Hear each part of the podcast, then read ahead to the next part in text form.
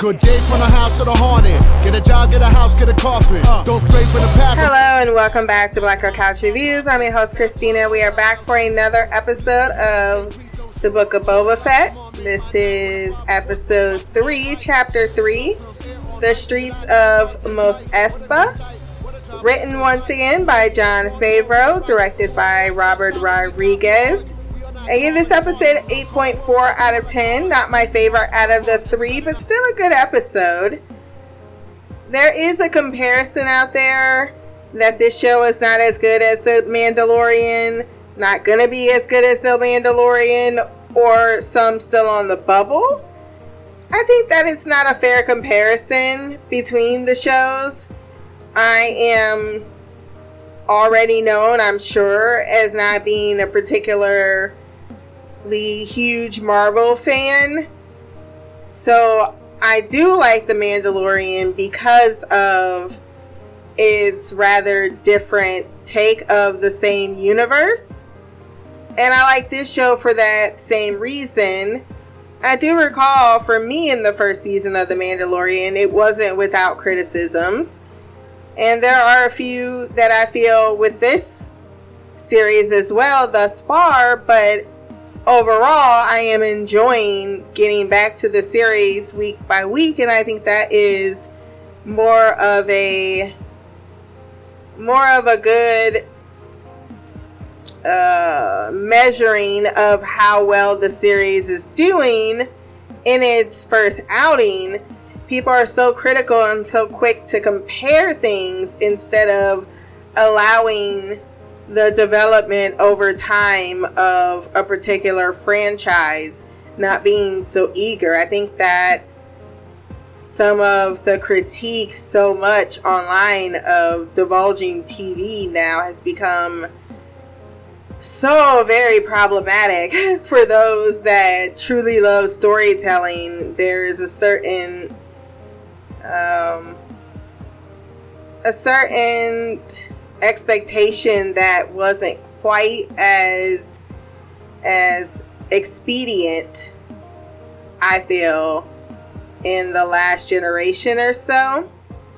I feel like I'm 90 years old sitting here. but all that to say, one is a, a father and child, that building bond that is that's catnip. And then you have a world where it's a little bit grittier and you're dealing with more relevant undertone type of situations and conflict that you don't see splattered around the universe that is on the big screens all the time and I think that there's something to that and it that it involves characters of color also I think is important and why I, I truly like seeing the continuation of that of how they they're highlighting a different aspect of the world that you might not have been familiar with but it, it it's only through you've been seeing it through one lens. Let's give you another lens in which to see it now, is it always successful? Like the Skittle game we're gonna talk about in a little bit. we will reserve judgment. So I wrote notes as best I could because I am still struggling. I'm healing from my surgery. But I think we did a pretty good job covering everything. If I might get some things written wrong, forgive me, but let's go ahead and jump into the recap. 8D8 updates Fennec and Fett on the territorial situation of Mos Espa. As Fortuno, or Fortuna, is that Master Bib? Was, uh, or Fortuna was divided. I think that's the, the land, right? Between three gangs the Trashdosians, or Trabdosians, they took the city center, the Aqualish, the workers district, where we later learn isn't any work, and the Klatooinians, the Starport, and the Upper Sprawl. The mayor was receiving cutbacks in league with Master Bib, who didn't have the iron grip of Jabba and thus sought uneasy alliances to maintain his power. 8D8 tried the Voldemort Jabba, saying, He who shall not be named. He's like, You can say his name. Both Fennec and Fett agree that the mayor doesn't have enough power to hire the assassins and think the Hutts are behind that. I didn't understand why it didn't occur to them that the mayor may have went to somewhere else, but they are intending to investigate it further. He gets a visit from one of his vassals who blatantly tells him he's not respected out in them streets, but that he's also offended on his behalf as someone who wants to see his daimyo. I'm gonna struggle with this word. Uh, on top, he tells him there are some cyborgs that stole his water and thus they stole from him. He agrees to double his tribute if he handles the situation. Boba goes out into the streets and finds the cyborg teens moody and chilling due to the fact that they have no wages and admit readily that they stole the water because of inflation and the prices being unreasonable. He decides to hire them for muscle, and they might as well call Boba Uncle Fett, since he keeps, you know, keeping folks employed. He also only gives the vassal a third of what is owed to him when he comes up upset out, upset that this is how it went down. Like you said, he was going to take care of him. I said I would speak to him. and it sounds as if you're the one that's the asshole in the situation. Then tells him to slash his prices or do business elsewhere.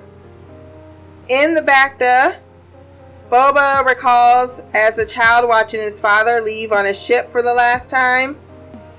I do love the waves. I, I just love how that looks. He then says goodbye to his tribesmen and off he goes on his bantha or bantha into town to collect protection.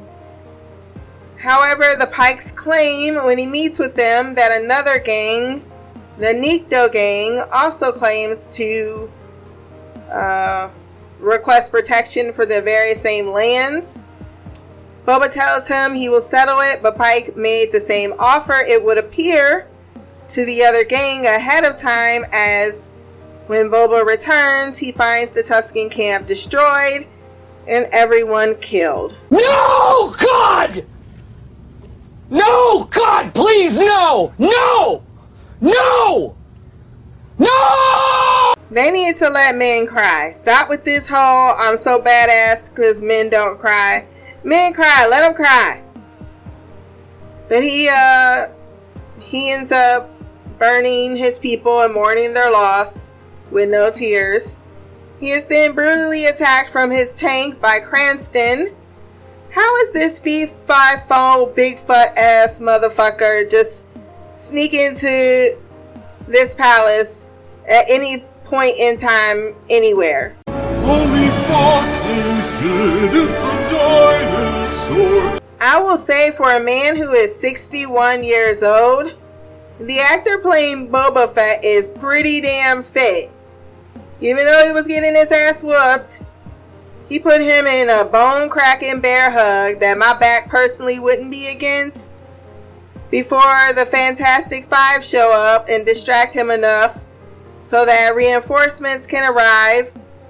Although he just clotheslined the shit out of those Gamorreans. You got knocked the fuck out, man! One even got vampired. He gonna need a tetanus shot. The kids show back up to surround him, but Fennec opens the trap door as all watch Cranston cling on, leaving the honor to Fennec's knife. I didn't understand why he was just pointing the weapon at him and wouldn't shoot his finger. Fett and Fennec share a look because this twice now they just came up into his house.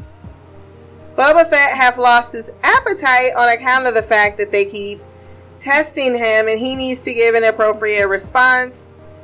Fennec thinks keeping Cranston in the dungeon is that and that they should wait for the next move, but Boba knows time only gives the Hutts the the opportunity to regroup and strike again.